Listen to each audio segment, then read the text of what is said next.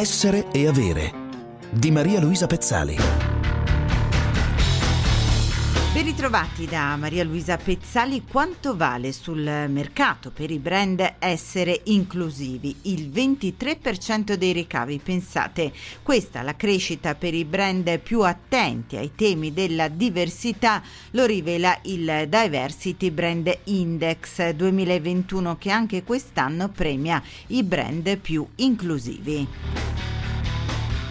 Floating, la nuova parola d'ordine per il design, l'architettura, il retail, il divertimento alla ricerca di esperienze galleggianti nel focus sui trend di questa settimana.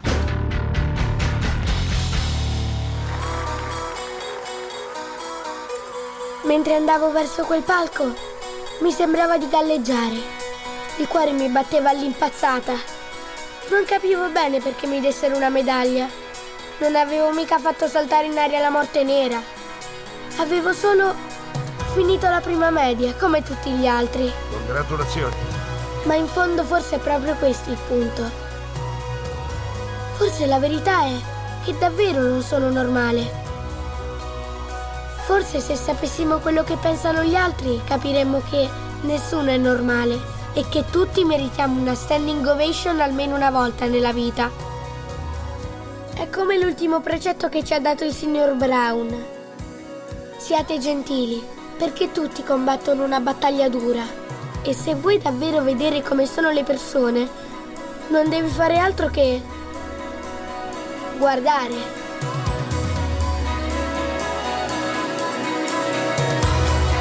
Si chiama Diversity Brand Index, è la ricerca che ogni anno misura la capacità delle aziende di promuovere una cultura orientata a diversità e inclusione, ricerca che mai come quest'anno evidenzia come il tema possa fare la differenza sulla percezione dei brand. Più 80% pensate per i brand inclusivi, meno 90% per quelli non inclusivi e sulla crescita dei ricavi ricavi. Per le aziende più attente si parla di un più 23%.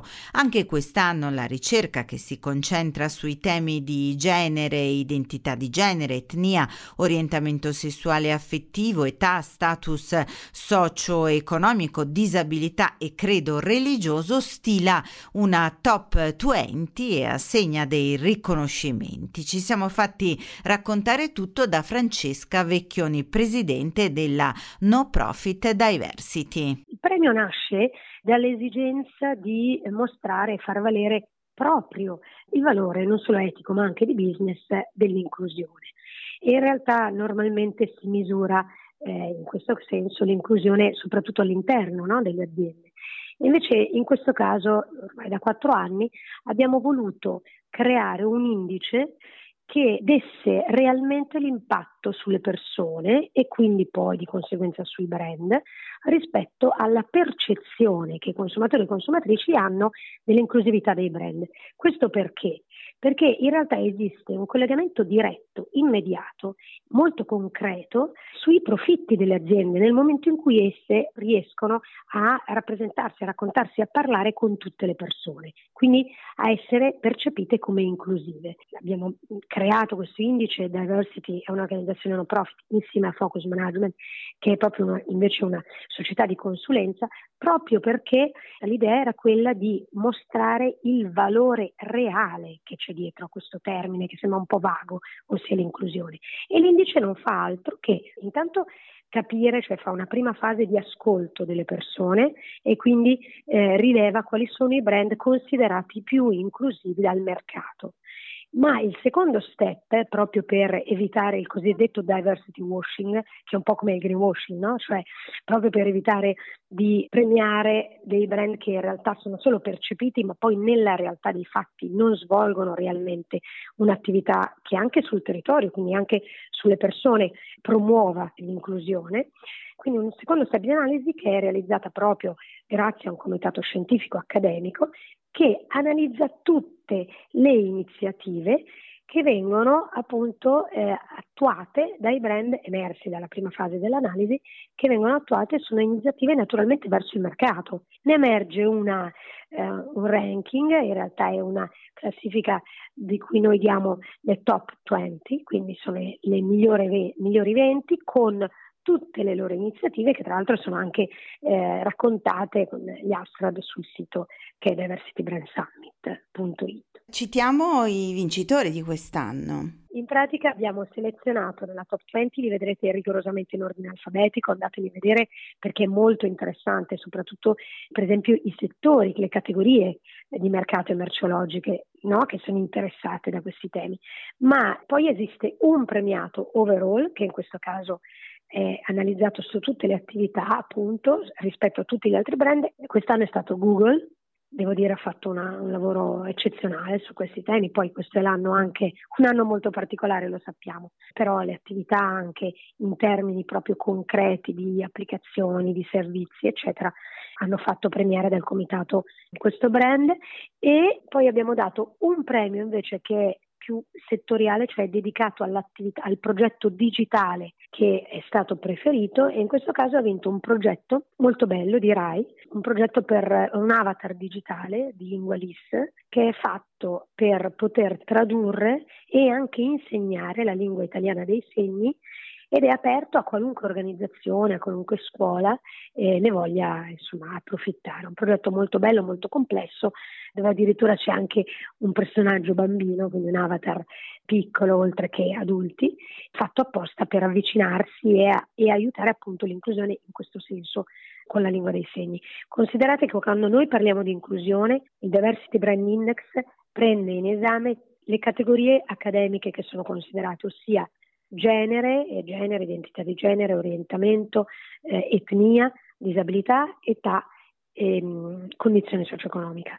Quindi sono eh, tutte le categorie della diversity. Tu ci hai ben spiegato come eh, diversità e inclusione, l'attenzione alla diversità e all'inclusione diventino fattori competitivi sul mercato. Il consumatore premia cioè i brand, rispondendo all'offerta di prodotti e di servizi, ai brand che percepisce appunto come più inclusivi. Quanto possono anche in senso culturale i brand in questo momento promuovere collaborativamente con la società, con eh, gli utenti, con i consumatori, una cultura dell'inclusione, cioè aiutare anche a diffonderla, a educare, tra virgolette, i consumatori in questo senso. E questo, guarda, mi hai fatto la domanda, insomma, la ragione per cui dietro a tutto questo progetto, che sembra, se vogliamo, anche molto no, business oriented in qualche modo, però la ragione per cui ci siamo anche noi come diversity, quindi come no profit, quindi con uno scopo sociale, è proprio questa, ossia chi oggi può investire, oltre naturalmente vabbè, è logico che le istituzioni devono investire, no? le grandi istituzioni pubbliche, eccetera, sull'inclusione, ma chi davvero può fare la differenza è il mercato, è il privato, è il, e sono i brand. Perché nel farlo in maniera coerente, cioè nel farlo in maniera autentica, ossia investendo sia con una finalità che naturalmente è di business, ma lo può fare anche con finalità di sostenibilità sociale. La sostenibilità è tante cose, non è solo verso l'ambiente, ma è naturalmente verso tutta la società. Eh, sappiamo perfettamente che riuscire a creare una società inclusiva, dare l'opportunità a tutte le persone di esprimere loro stesse, vuol dire non solo per un brand arrivare meglio alle persone con cui parla, ma la cosa fondamentale a mio parere, è che questo impatto è a doppia velocità, cioè significa creare una cultura che immette valore che è un valore anche economico naturalmente. Quindi non solo alle aziende, per esempio, l'inclusione fa bene perché aumenta, non so, oltre alla ricerca dei talenti, la possibilità di esprimere i propri talenti, quella di mantenerli, parlo dell'interno, no? e quella di innovare loro stesse e quindi di ascoltare meglio il, il, i propri clienti e le clienti proprio per andare ancora meglio sul mercato. Ma al rovescio il mercato, la società, la nostra società ha bisogno fortemente di un investimento su questo e le aziende hanno una grandissima responsabilità che va oltre alla responsabilità sociale classica come ce la immaginiamo noi, ma tocca prima di tutto un legame che è quello di fiducia da parte delle persone. I brand hanno bisogno di mostrarsi autentici con una coerenza che non è solo dall'interno verso l'esterno ma anche al rovescio, ossia con una coerenza che le persone riconoscono, soprattutto oggi significa che le persone prendono posizione e vogliono la presa di posizione dei brand in maniera autentica. Che cosa hanno in comune il negozio Apple di Singapore, una chiesa di Londra, un parco pubblico di Copenaghen e un hotel di ecolusso in Qatar? Lo scopriremo tra pochissimo, subito dopo la pausa. Restate con noi. Essere e avere.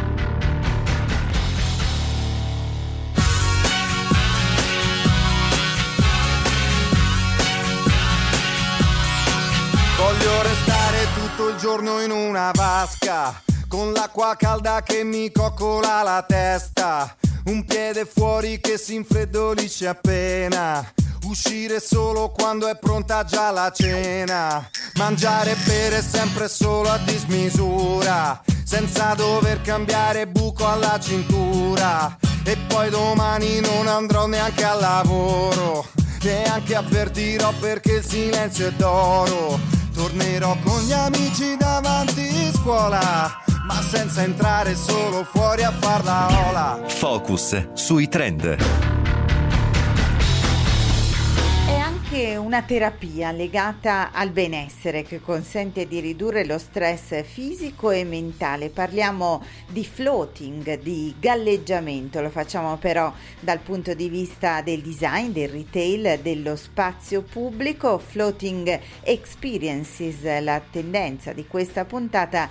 Luisa Schiero, Future Concept Lab, bentrovata. Bentrovata Maria Luisa e i nostri ascoltatori. Iniziamo da eh, un negozio che ha fatto molto notizia notizia, dove ci porti per iniziare Luisa? Partiamo dall'Oriente, siamo precisamente a Singapore dove l'anno scorso ha aperto il terzo Apple Store. Siamo nella baia di Singapore, l'Apple Store si chiama infatti Marina Bay Sands.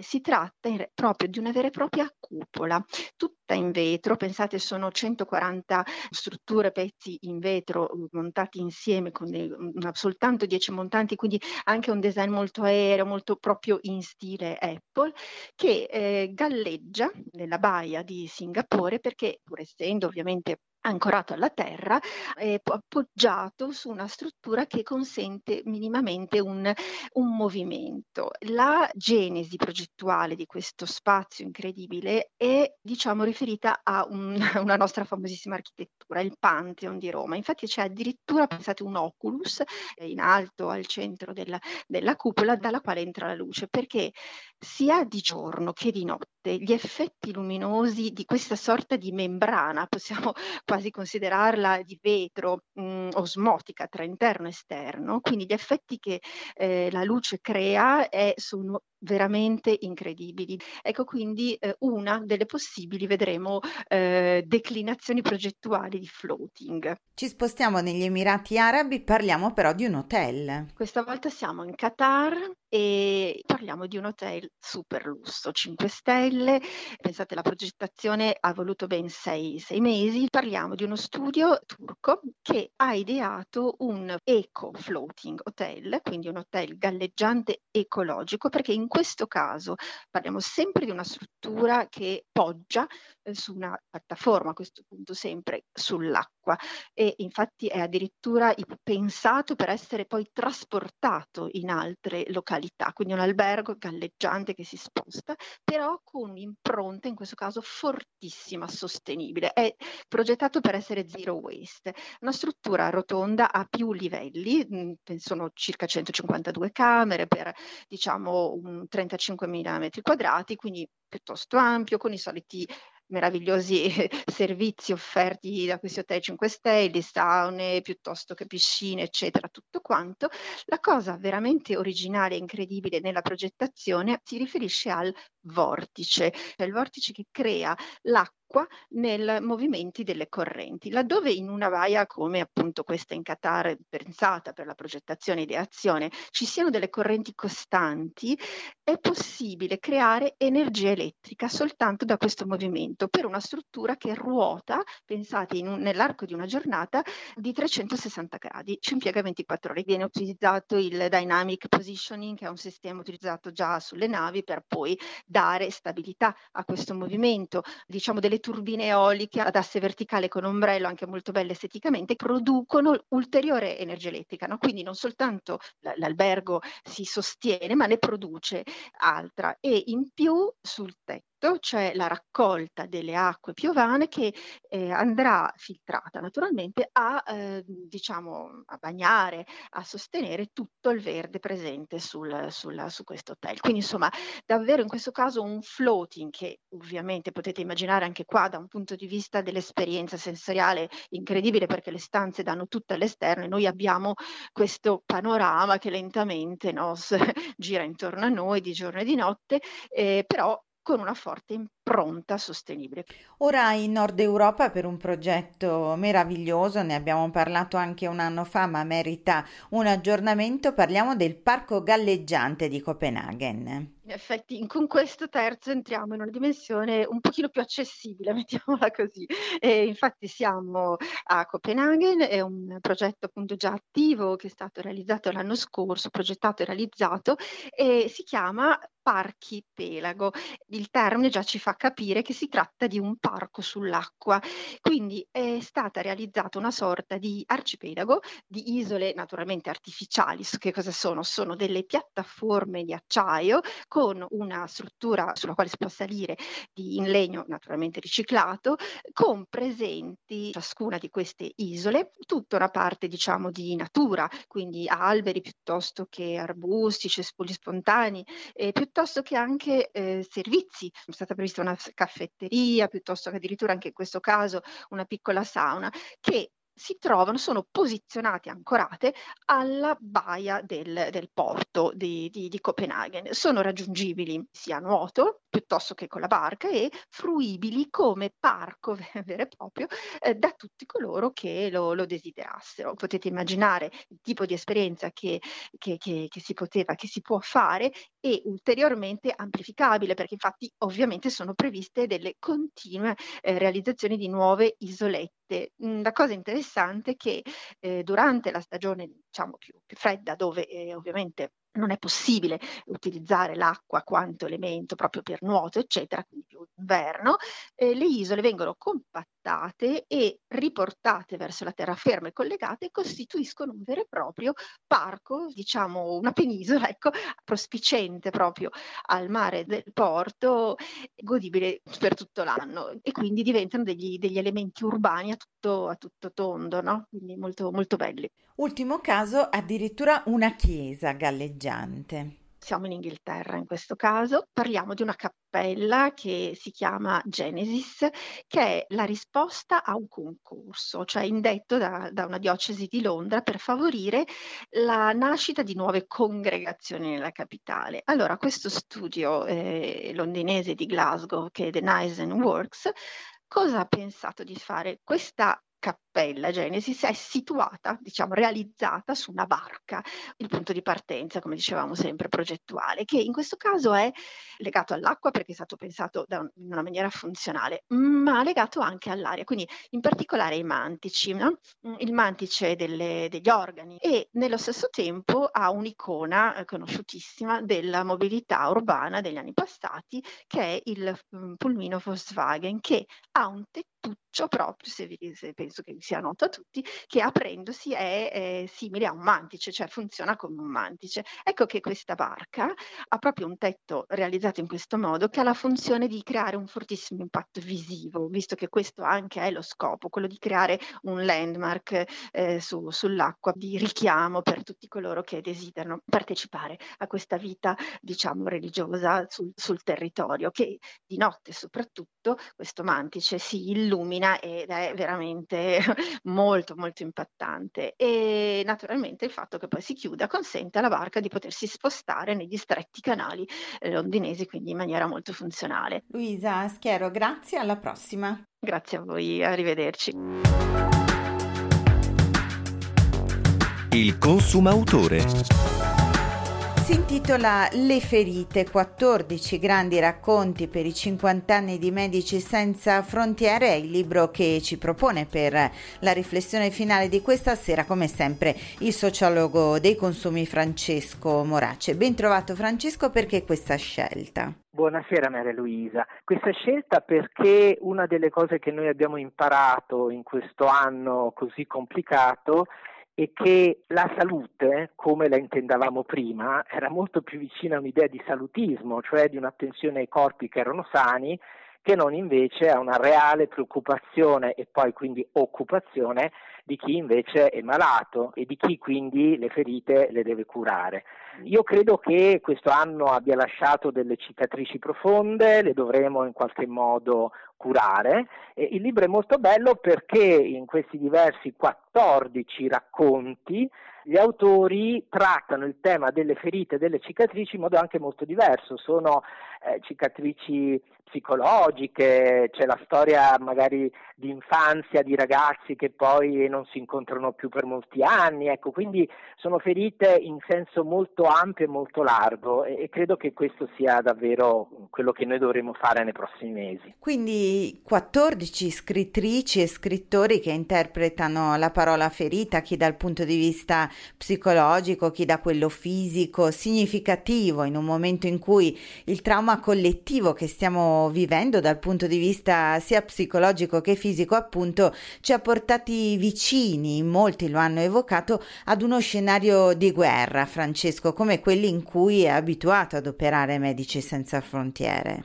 Esattamente, credo che eh, adesso davvero si possa capire meglio eh, il loro impegno e se c'è qualcuno che possiamo definire eroico, io credo che sia eh, qualcuno di molto vicino a quello che fanno i Medici Senza Frontiere. Quanto rimarrà centrale eh, questo cambiamento sulla salute, sull'attenzione eh, alle cure, sull'emergenza sanitaria, anche proprio a livello di sensibilità collettiva? Allora, io credo che nei prossimi mesi noi vivremo anche legittimamente eh, una fase di grande liberazione, quindi tenderemo anche a rimuoverlo, no? questo periodo così buio, così complicato. Però le cicatrici rimangono, ecco, quindi è per questo che al di là delle ferite diventa interessante ragionare sulle cicatrici, perché poi dopo alcuni mesi, io credo in particolare in autunno in inverno, eh, ci ricorderemo di quello che abbiamo vissuto e saremo più consapevoli. Ecco, io immagino un futuro nei prossimi anni con la necessità davvero di recuperare alcuni valori che stavamo per perdere. Quindi speriamo che questo davvero possa essere una sorta di rigenerazione sana, partendo anche eh, da, dal male che ci è stato fatto. Grazie a Francesco Morace. Finisce qui anche questa puntata di Essere Avere. A domenica prossima non mancate. Un saluto da Maria Luisa Pezzali.